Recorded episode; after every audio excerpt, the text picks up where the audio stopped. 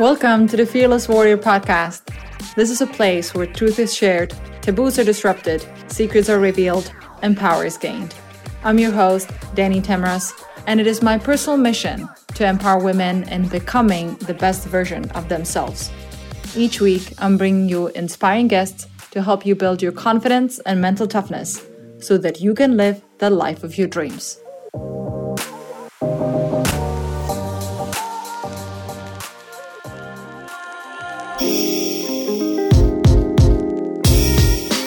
Welcome to the next episode of the Fearless Warrior podcast. My guest for today's show is Regina Huber. Regina is a true global citizen, having lived on five continents, working with a variety of companies and individuals. Regina is a multicultural and multilingual leadership coach and consultant, sought out international speaker on a variety of topics, and an author of a new book, Speak Up, Stand Out, and Shine. In the first part of her career, Regina has held management positions at the Boston Consulting Group and spun up new offices in multiple countries in Europe. Today, Regina is heavily invested in supporting leadership development efforts around the world. She's the Deputy Director for Education and Head of Leadership Institute at AIRO, African Intellectual Resource Organization, and a member of the advisory board for two foundations based in Nigeria and Australia among many organizations she's been supporting. In this episode, Regina and I dive into her biggest lessons from travel. We uncover the parallels between dance and business and talk in length about leadership, what makes great leaders great, and we also dive into Regina's powerful leadership transformation framework. We discuss natural gifts women possess, which are great for business, and both of us rejoice over the stories and impact of Pippi Longstocking. This is an incredibly inspiring, heartwarming, and fun conversation. Tune in and share this with someone who needs to hear this. I hope you'll enjoy it as much as I did. As always, please do leave us a review and rating on Apple Podcast so that we can better spread the message of empowerment to other listeners like you. And if you're like me and you're constantly juggling many balls, do sign up for my weekly newsletter on danielatamras.com so that you never miss a new episode. And now, let's dive into the interview. Welcome to the next episode of the Fearless Warrior podcast. Regina, thank you so much for taking the time to be with us on the show. Dani, it is a huge pleasure to be here. I'm delighted really to be chatting with you today. Good morning. Good morning and afternoon to uh, Germany. yeah, that's true. Regina, uh, tell us a little bit more about yourself. Like, where, where did you grow up and how did you make your way to the States? Yeah, so it was on a detour, really, because I grew up on a small farm in Germany where I'm right now, but I'm usually based in New York. But as a little girl, I was extremely shy and my world was really tiny. Uh, but I always had this very adventurous spirit inside of me. So at the age of 19, you know, moved to Munich to study, the typical thing. And then 20, at 26, I decided to move abroad for the first time uh, with an opportunity that came up. And I just said yes to it. And off I went to Spain, and that was with BCG. And later I also opened up offices for BCG in Portugal and Brazil. And, you know, initially I thought, okay, I'm going to stay for a year, but then it it was seven years, and ever since then, I've never stopped moving really. So I've pretty much lived the life of a nomad since I was 26. I've lived in, in Brazil twice, Argentina twice, you know, nine years total in Latin America. Also spent uh, three and a half years actually in the Bay Area in San Francisco, where you live. And now I've uh, been based in New York for about eight years or so. In the last few years, I've also spent quite a few months in on the African continent, where I've also collaborated with my local contacts for trainings and so on, and conferences.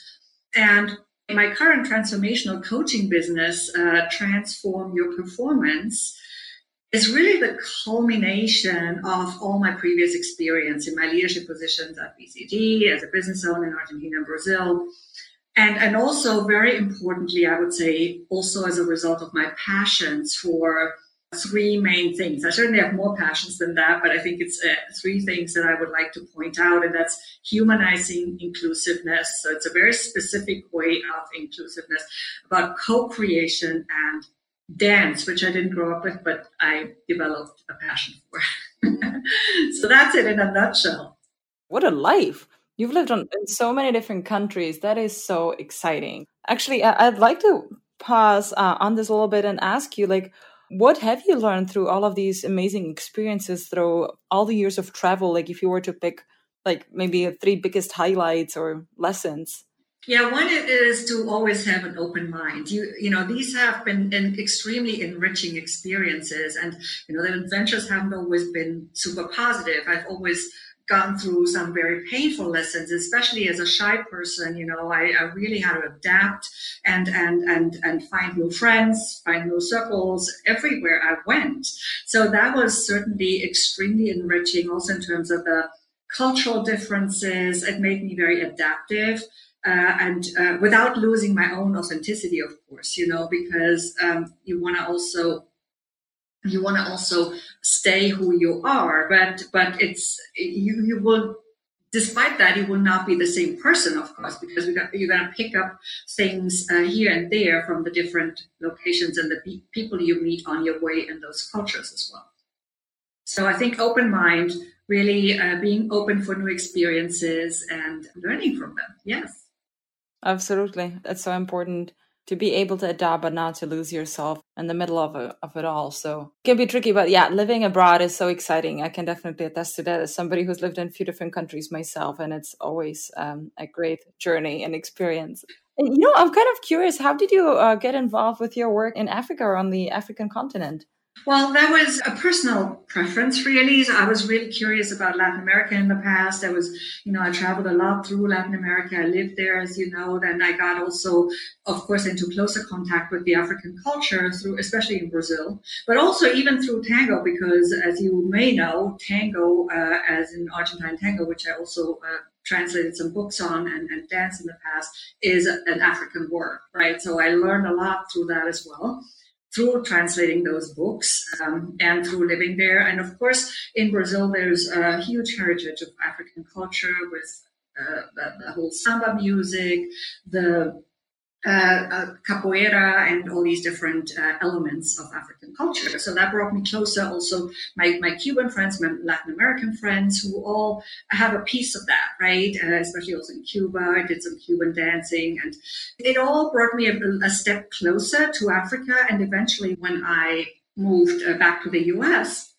after Latin America again for the second time, I uh, started doing more of those dances in New York City, both partner dances from Angola and, and also other dances like Afrobeat. And now specifically also Congolese Ndombolo, which is actually one of the classes that's coming up today after our interview. so, so then, you know, it, it was a little bit, it came out of my own curiosity and interest uh, and then I, started developing all those different contacts. I had a lot of African friends uh, in New York and, and in the US, but also I started making friends online and then eventually traveling through those connections and uh, speaking at conferences, collaborating in projects. Uh, for example, the first one was in Ghana. I helped a group of women prepare for job interviews, and from there it went, you know, in many different directions. And just recently, I was appointed to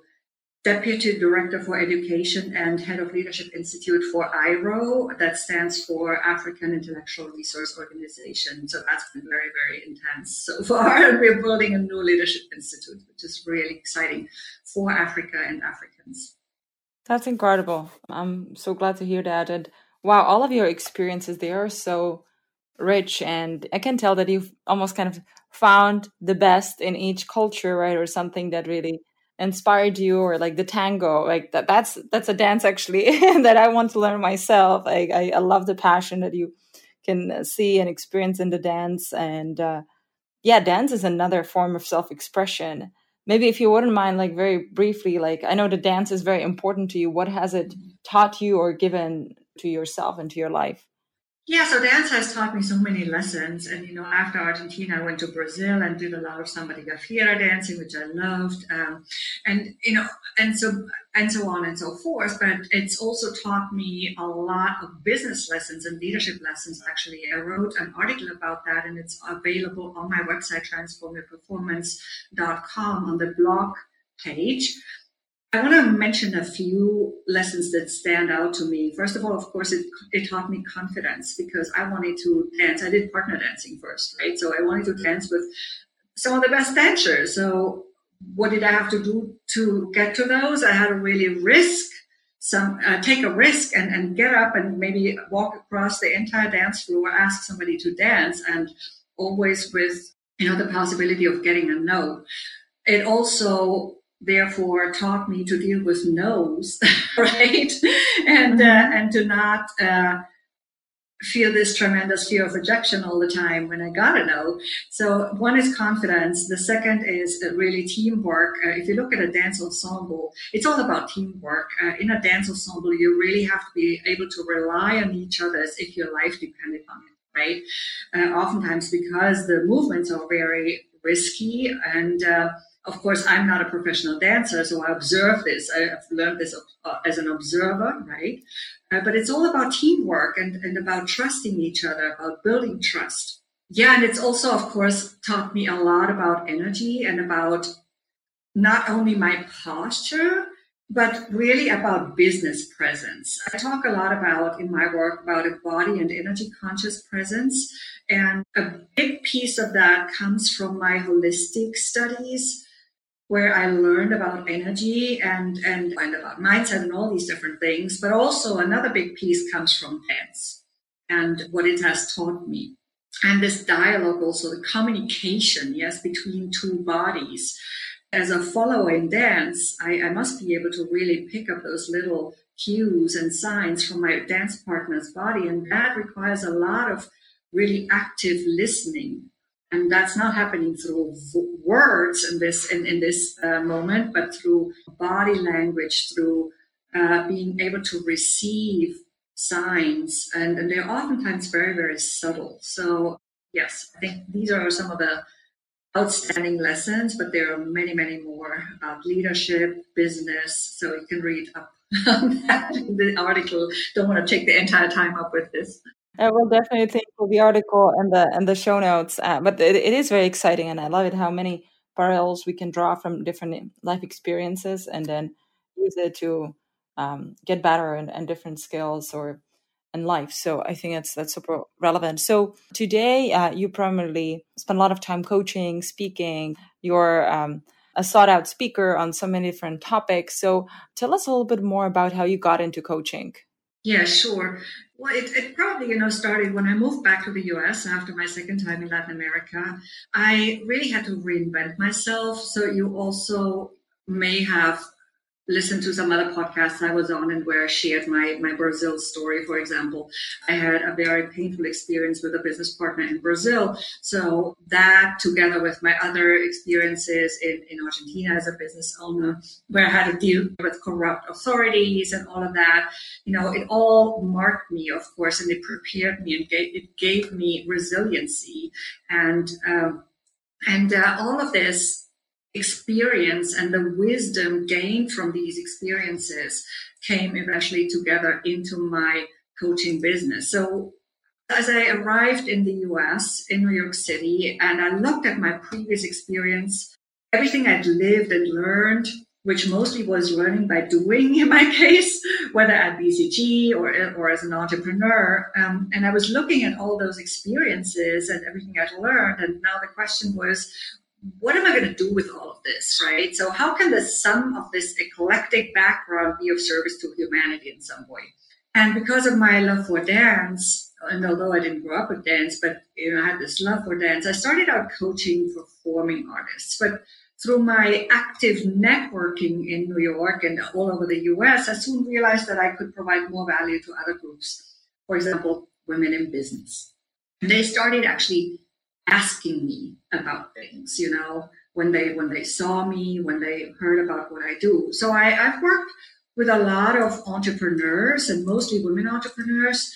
But most of my private coaching clients over the years have actually been women in corporate and professional services who wanted to accelerate their careers or just needed support with some challenges, like for example, being more visible in their organizations, being recognized as a leadership candidate, or just being recognized for the value they brought to the table and, and paid for it, of course, as well. or maybe you know they wanted to move up to whatever next level they had in mind then including also top levels yeah so it all involved somehow organically over the years really so then i also as part of this development i created my signature framework powerful leadership transformation or plt and of course i added on some other studies like conversational intelligence and and you know i read up on other topics, learned a lot about neuroscience, about mindset, uh, about specifically also the subconscious mind, because a lot of people only talk about mindset on a more superficial level, and all of these things that my clients now can benefit from. So it's a it's a long list of things, but you know, it all just came together one after the other, right? So I had to just make one step after the other to get where I'm now. Of course, I did also go through some trainings myself, sort of coaching myself. Uh, I learned a lot about, you know, speaking and how to build a signature talk and all these different things that we need. That we need. I'm curious to learn a little bit more about your uh, framework, the Powerful Leadership Transformation Framework. Can you tell us more about that? Yeah, sure. So the framework, Powerful Leadership Transformation, it has four main pillars. Okay, so the pillars are a self-empowering mindset and heart set. We don't talk about heart set enough and about the role of our hearts because our hearts are actually, you know, our heart brain is part of our brain. Then the second pillar is your distinctive uniqueness that has to do with your unique brilliance, what you bring to the table and how you can stand out in the world of business. And uh, the third pillar is a body and energy conscious presence. I mentioned that before. We don't talk about energy enough in business, although we know from science nowadays that everything we are is energy, and yet we hardly ever talk about it. So, knowing about your energy conscious presence really can give you an edge. And um, then the fourth pillar is inspired and effective action, which comes as a result of the first of the first three. And but we still need to take action, of course. So that's why. Mm-hmm. Excellent. So, um, are you teaching your clients how to adapt these frameworks or these um, individual pillars into their life, or how do you use it in your work? The specific coaching approach really depends on each individual situation. I always will pull in whatever is needed for every single client. Yes. And that's also why most of my coaching is done one on one. So it's customized to the individual situation, to that person, and exactly what they need. But of course, all of what I mentioned earlier flows into this work. Yes, uh, it somehow organically flows in. One thing that I, of course, see over and over with women is that they that they don't trust themselves enough. You know, for example, and um, all of what I mentioned of my powerful leadership transformation framework helps them trust themselves more. And I also mentioned earlier conversational intelligence, which also has a lot of tools. That is not my IP, that is somebody else's, but I'm I'm a, a practitioner, and uh, I I pull from those resources as well as needed. So it really we always want to really look at what that person specifically needs to move ahead. Yes, and that's what we use. 100%. So let's spend some time diving into each of the pillars and also the conversational intelligence. That's something very exciting. So, starting with the self empowered mindset and heart set. Yeah, so, so self empowering mindset and heart set. So, we, you know, we, we hear a lot of talk about mindset and it's all really great. I do believe that uh, a lot of people stay very much on the surface of it. I'm not saying all coaches do that, but you know, when we specifically talk about mindset, oftentimes we hear, "Oh, you just have to think positive," "Oh, or just uh, you know, do your affirmations." Well, these things certainly help, although there are actually there are circumstances when they might be counterproductive, but that's probably going into too much detail for this conversation. But we can go much deeper with this. And I personally work very intuitively as well. So my clients always say, Oh, how did you know this? You know, I, I pick things up intuitively quite easily. I, for me, it's easy to read between the lines of what's said or to listen between what the lines, I should say. And, and that certainly helps. And of course, I've studied neuroscience on the side. Uh, so pretty much self-studied, but I also studied a lot of the mind and, and how it works, and specifically the subconscious mind, through holistic healing techniques, uh, which I was always curious about. And about heart set, well, and conversational intelligence says that as well. Uh, the heart is a part of our brain. So we have our cranial brain, we have our gut brain, we have our heart brain. We perceive everything at least twice with our heart and with our cranial brain. And the heart brain is, I would even say it's oftentimes a more, more intelligent piece of it because it is what's more related to our intuition. And we also perceive more emotionally through our heart. The important uh, thing about this is to know also that courage comes from our heart, right? So we talk a lot about courageous leadership, for example. So courage comes from our heart. It oftentimes overrides our analytical thinking because if we evaluate a situation and it's risky to uh, go into that situation, but somehow we know we just have to do it. That requires courage, and that comes from our heart. So, again, it's much more complex than this, but I think we must talk about heart set more in business. I also wrote an article, by the way, about leading from the heart and related topics such as decision making, and, and so on. So there are quite a few resources on my website in the, on the blog page as well. Thank you. We'll include the links for anybody to, to review this more in detail. I'm specifically interested in the heart set and what that means. You already uncovered quite a bit. Plus, like the mm, three different ways of looking at our brains. You said gut brain, the cranial brain, and heart brain. Like I don't think I've heard this level of analysis or looking at at a brain in this way. Yes, so, you know, our brain isn't just about our analytical mind. You know, mm-hmm. we have the reptilian brain, which helps us survive, right? You might have heard that. We have our limbic brain, which is yeah. mostly in charge of, uh, it also has to do with survival, but it's also in charge of our feelings, our emotions, and so many more things. And then we have our executive brain, uh, which is the prefrontal cortex. We oftentimes call it the executive brain because it's supposed to be in charge and it's supposed to direct, for example, the amygdala uh, as we might be triggered to go into a fight, flight, or freeze situation, which is our survival mechanism, right? And but it's really important to also know that our really all our bodily organs and body parts have their own consciousness and our heart has a very strong connection to our cranial brain. So that's it's very closely connected and they constantly work together.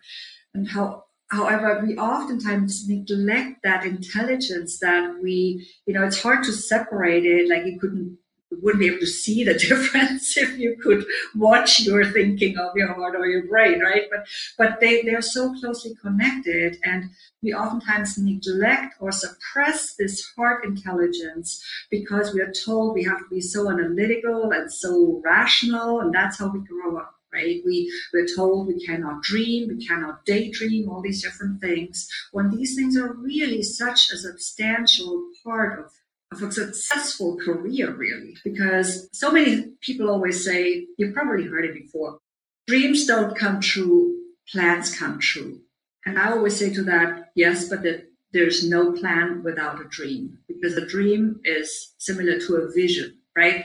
So mm-hmm. these things, they don't only come from our cranial brain. They come from, you know, our entire body brain. And then the heart brain just really stands out because it's so strong. You might have heard also that the heart can survive for at least a few moments after the rest of the body might be already dead. So it has really its own life force. That's empowering. it's so important to uh, be aware of this and also to tune in to our own in, not just intuition but this really requires us to be more in tune with our own body and pay attention because you're right so many times we're like taught or encouraged to be analytical or to use our executive brain as you as you put it and that's not all there is to decision making or there are different levels or layers of information to consider, and heart is one of it. Right. So the executive brain or the prefrontal cortex has a very, very important role, right? And that's not only about analytical thinking, it's just really about actually being more intelligent in our decisions rather than acting out of fear, uh, which is, you know, we also call um, this an amygdala hijack when we are, when our, when the prefrontal cortex is bypassed um, by this survival mechanism and our, our amygdala puts us into, into fear uh, mode. You know, without any real reason, for example, right? There's no real threat, but we still, at the slightest suspicion of a threat, oftentimes go into fear mode. And the prefrontal cortex has that function also to regulate this. However, you know, the heart is also important because heart consciousness is about compassion. It's about love. It's about self love. It's about courage. Not for nothing, the words courage and and heart are related in so many languages. Like, for example, in French, right? Cœur, uh, courage, in, in, in Spanish, corazón, um, uh, y, um, corazón, the heart, and, and coraje, although coraje in, in Mexican can also mean, for example, anger, but also in, in, in Portuguese, coragem, coração. So you'll find several languages, Italian as well, where these two uh, words are very closely related. They have the same root.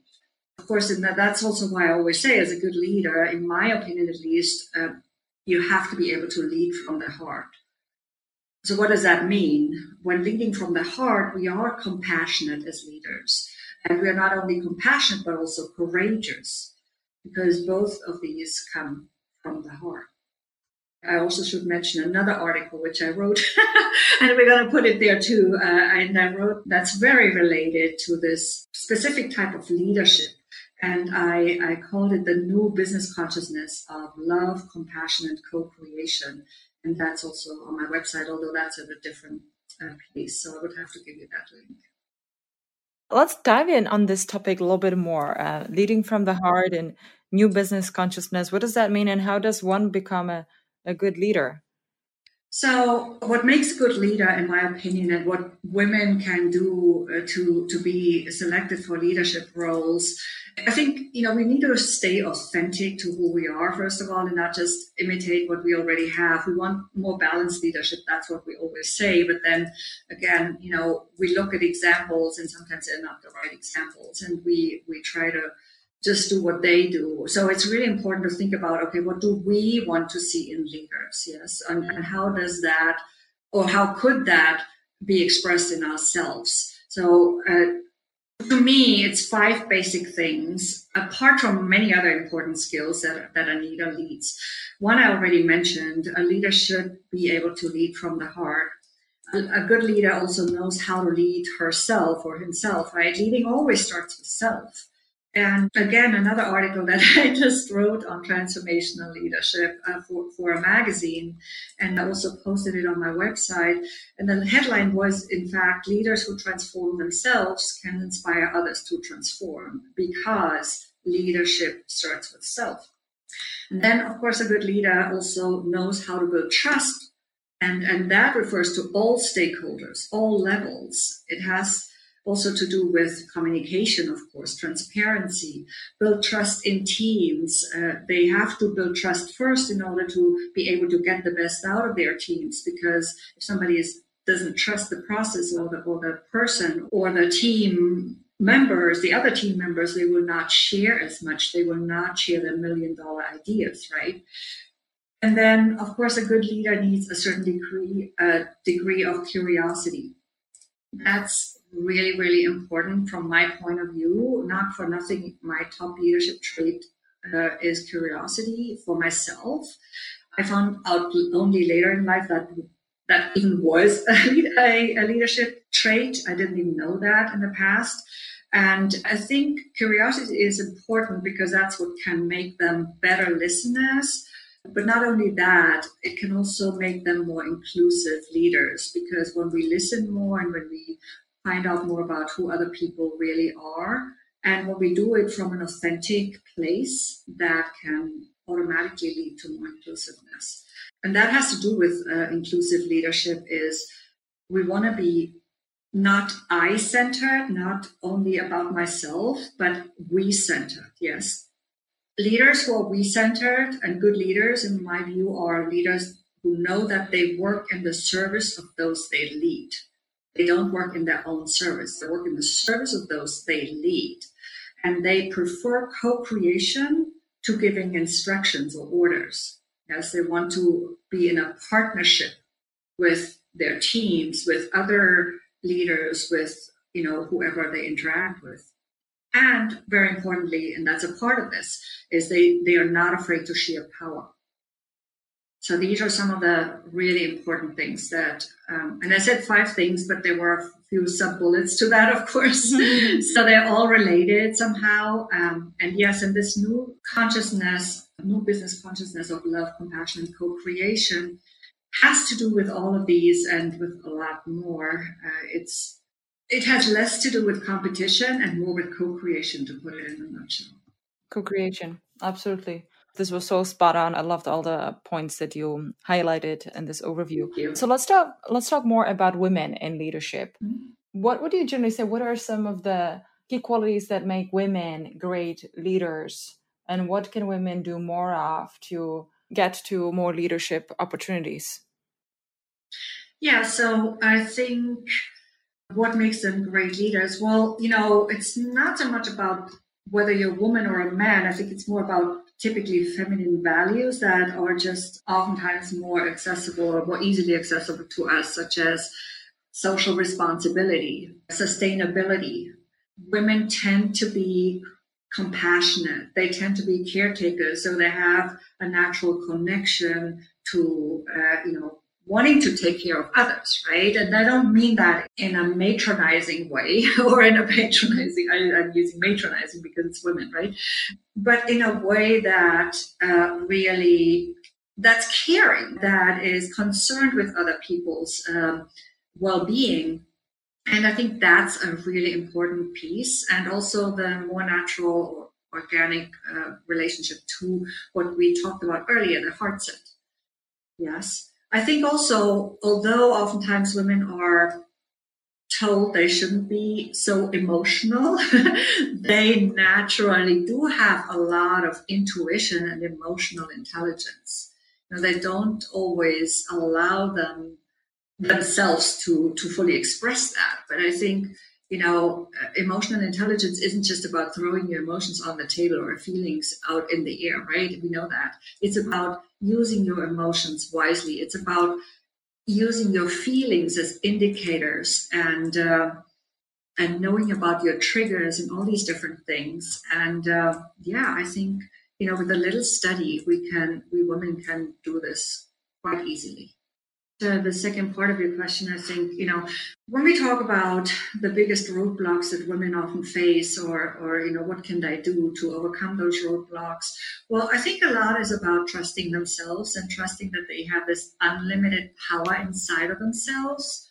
Uh, this, we all have this tremendous creativity that all humans have yes, each in their very own way. It's just really a matter of whether we tap into it and whether we're aware of it and, and develop it. And in more concrete terms for women, oftentimes it's about speaking up more, asking more for what we want, while at the same time acknowledging my, uh, our own value and our worth. And we've heard it over and over, but how do we do this, right? Of course, one of the things that's also typically mentioned is applying for that promotion that they don't necessarily fulfill 100% of the requirements. But I see it over and over that, you know, once they do it once, they can do it again. I've seen it with clients, you know, once they get that encouragement from somebody that is very specific to that situation, they actually do it. And then they do it again. I just got a phone call the other day from, from a client I worked with until earlier this year. And she said, look, this other opportunity has come up and I'm going to go for it. Just wanted to let you know. And I said, yes, do it. You know, congratulations, go for it. And here I am if you need some additional support with it. But, you know, I know that she's going to do it.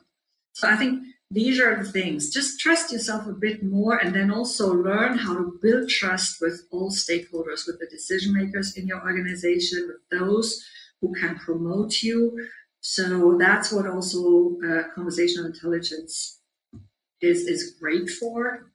It has a lot of different tools on how to navigate more successfully through conversations, including negotiations, and also really useful tools to network your way up. Thank you. That was great. I know we mentioned conversational intelligence a few times throughout this interview, and um, I want to make sure that everybody is on the same page off uh, on what that means. Could you share more about this? Yeah, conversational intelligence is a lot about the correct use of vocabulary, but it's also about connecting with other people on a dif- different level, right? So, how do you create trust? That's a very big keyword in conversational intelligence. Conversational intelligence was created by Judith Glaser and her team creating We. And it has a lot of tools that have been very successfully applied in uh, global structures of corporations also between countries that previously were not collaborating well. Uh, so, I mean, you know, different international teams, for example, that were not collaborating well and had a lot of um, prejudice against each other, and it was very successfully applied in those in those corporate cultures, and they now became more inclusive cultures and, and cultures built on trust. And it also, of course, helped the creativity of the teams which then, of course, leads to greater innovation as well as uh, higher productivity. You know, I also have a, a, presentation and a session that I have done several times in person and also online, which is called Humanizing the Workplace.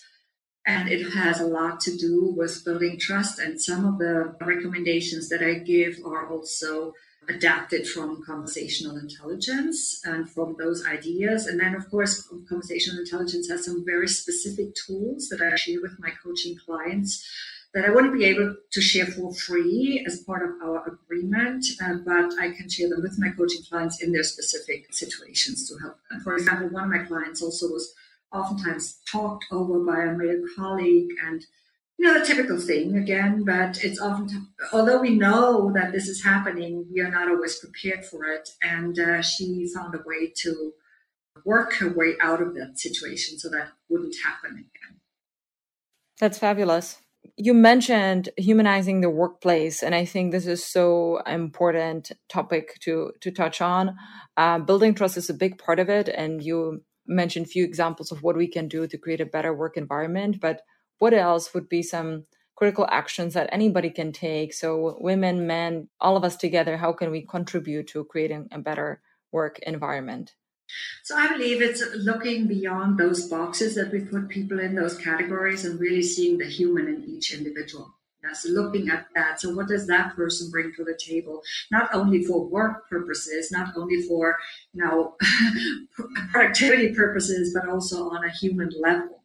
And uh, this can help us then not only get the best uh, from them, but also help them feel better and uh, and they will become more loyal to to the organization and we all will have a better time at, at the workplace yes because of we spend so much time together, even though right now it might not be in person for a lot of people, but it doesn't really matter. Online, the same applies. And, and, and, and people hopefully can go back to working in person and, and, and others are still working in person. So it really applies to all, any situations it we need to learn to move away from those categories we put people into. And even in the diversity and inclusion work that is being done all over the place i think it's not always the exactly right approach in that sense. So i know that's a very deep and, and difficult conversation to have.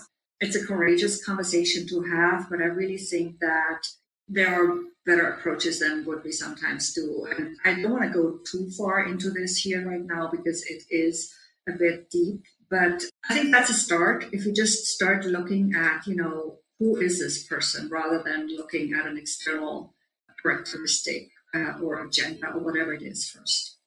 100%. So, Regina, this has been so enlightening in so many different ways. I'm curious to know what is something that you'd like to share with the audience that you haven't shared yet, but it's important to put out there? There's a few things, right? Uh, I, I feel like we are in a time where it's really, really important to stand up for what you stand for. It's always been important, but now in these times, even more so. So we don't allow yourself to be shut up or shut down ever and step into your courageous warrior self. Yes. So it's really being clear about what you even stand for. And, you know, if your view is different from other people's views and if it's different from mainstream, whatever it is, just don't get discouraged and just really stay authentic to who you are. Yes. And um, never give up. That's one definitely important uh, uh piece of advice a client of mine just said last week about something work related. I'm so glad I didn't give up. So glad I stuck this out. It felt a little bit like a battle, but it's so, so worth it uh, because I'm now making a bigger impact than I ever thought. So that's what I wanted to give to everybody. And also, you know, we live in times where it's become vital, and I really, really mean vital for us to think for ourselves and to do our own research about what's going on in the world rather than just consuming what we're spoon fed every day. And so we all know that there are a lot of truths, meaning a lot of opinions, and and and we we just have to dive and dig through an overload of, of information and disinformation and misinformation all the time. So it's become hard to discern what's true, but there's only one truth that can take us forward to a future where we can continue to really live our personal uh, freedom in our careers and all of that and really have to say this because you know it's important to consult lots of different sources nowadays listen to the real experts and also when you work with a coach you know find out whether it's the right fit for you. Uh, ask yourself what makes sense use your own brain uh, don't allow anyone to scare you. And the reason i'm saying all of this is because everything i ever do through my work is in the service of freedom so I just have to say these things here and I cannot not say it. And if I, if you allow me to add one thought that is a little more on the lighter note, if we have a minute. Yes, absolutely. So, you know, I'm often asked um, who my role model is, and, and that's always a very difficult question for me. And I'm asked, you know, who inspired me, who influenced me. And certainly, to a certain extent, it was my dad because he also had a very adventurous spirit, although we both lived in in different ways. And you, he, you know, I grew up on a farm, so he couldn't always travel so easily. But um, one thing that's really important that that after answering this these questions, you know, so many times and never really having a great answer, I now discovered who my role model is, and it's Pippi Longstocking. So, you know, I'm a very free spirit and I like to follow my own path. So I don't really have a lo- lot of role models. But as a girl, I loved watching Pippi Longstocking. You just reminded me of her. I haven't seen it for ages. yeah. Think about that. Why is that? Because she was so rebellious, right? And, and I have a feeling yeah. that, you know, people don't want to teach children, they want to control them a little bit more in some way. I don't know. That's my suspicion, right? Because Pippi really was my favorite childhood heroine. She was such a free spirit. And there were not many children's programs at the time. And I, I, personally never liked cartoons, especially not Disney cartoons. I just intuitively never liked them. And Pippi lived such a life that was so free of conventions and free of rules, such a rich life. She was courageous, yes. I was very timid, as I said, as a girl. So she was really my model here. So she was courageous. Her life was one of freedom and of fun. And she wasn't afraid of her own weirdness and of her uniqueness. You know, she completely embraced it. And I think she was really a genius in that way. And she's also a big inspiration for her two friends, Tommy and Annika, right? Who pretty much looked like the opposite to her. And without her, probably at one point would have died of boredom, right? So Pippi, I always saw Pippi as their salvation. She was adventurous and all of that. And she lived life so fully. And, and so the only difference between Pippi and me is probably that it always has worked out for her and I've gone through a few bumps. if you think about it, books or even movies, right? They can have such a profound impact on our lives and we can really look into the meaning behind the words, right? Or the story and what is it, the true story, the message that the author wants us to know. And it's so deep. I'm really glad also, like, for selfish reasons that you brought this up because this helps me reconnect with my European heritage. it, it, actually reminds me of another book. So I'm, you probably might know this one. I'm not sure if this is the exact English translation, but it mm-hmm. was this is a book from Astrid Lindgren, uh, The Children of uh, Bullerbyn. Or the, yes. Um, uh, I love that book, and it's. I think both of these are Swedish or Scandinavian authors yes. who, right, who who brought yeah. this uh, to life. So there's yeah. some creativity in the Scandinavian region. So absolutely, yeah. Yeah. So Annika is a more I think is a more Scandinavian name. He, she was one of the characters, one of the two friends, right? And yes, the bullet. I, I can't remember exactly that one. I like too, but I, I love Pippi Langstrumpf as it was called in German uh, even more. So Pippi Langstrumpf is is the translation in German for yeah. Pippi Langstrumpf. Yeah. yeah. I just always was waiting for that, and it was one of the few things that I ever watched. So I love it. What a great way to kind of um, bring this all together. So, to close this up, I want to ask you my final question, and that is uh, what does being a warrior mean to you? Yeah, so being a warrior, as I said earlier, has to do for me with, you know, knowing what you stand for and really also have the courage to speak up. Uh, that's probably also why I chose the title of my book, Speak Up, Stand Out and Shine. And, and that's on Amazon. But, uh, you know, it's, it's really about standing up for what you stand for, as I, as I said earlier, right? So not allowing yourself to be shut down by anybody, staying true to who you are, to what you stand for, to what you're here on this planet to do. And I am personally a freedom warrior, so everything I do is in the service of freedom.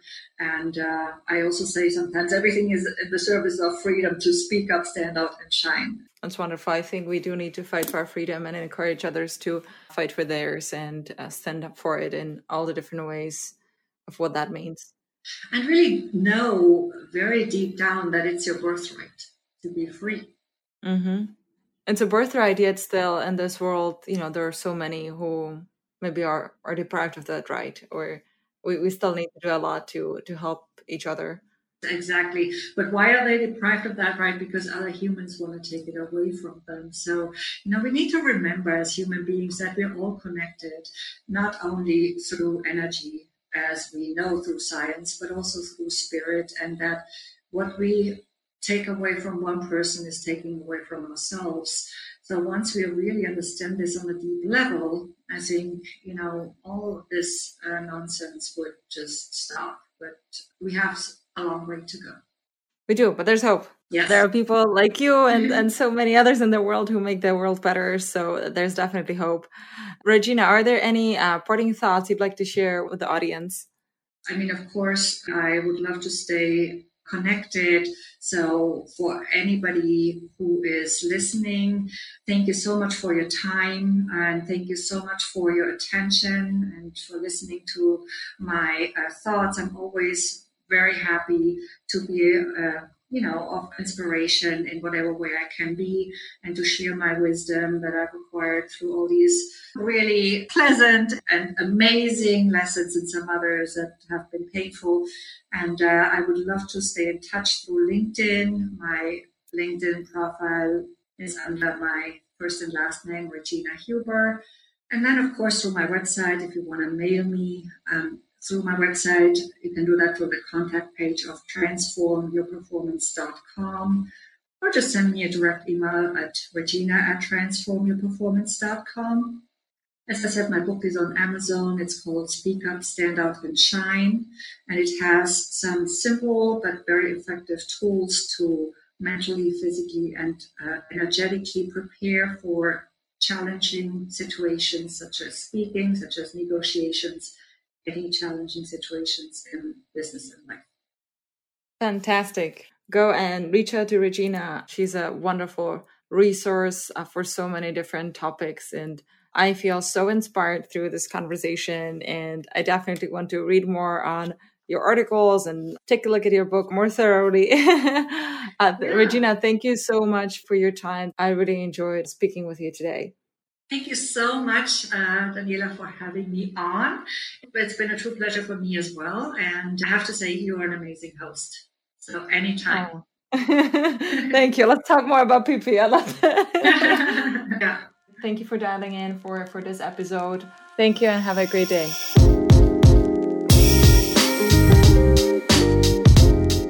Thank you so much for listening.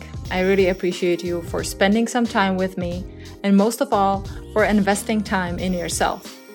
If you found value in this podcast, share it with your friends and family and give us a five star rating on Apple Podcast or wherever you listen to our episodes. This will greatly help us spread the word and help others find it more easily. If you want to know more about what I'm up to, you can find me on Instagram at Dani Tamras. Shoot me a note and let me know what you thought of today's conversation. I always welcome any feedback or questions. Remember, now that you're here, you're part of a tribe. In this tribe, we care for each other. We lift each other up as well as share the raw, honest, unpolished truth that we often need to hear. So before you go, think about the next best action you can take to get you on your path to success. Don't wait for tomorrow, make a commitment and do it now. Thank you again for listening. We'll be back next week. Until then, have a great day.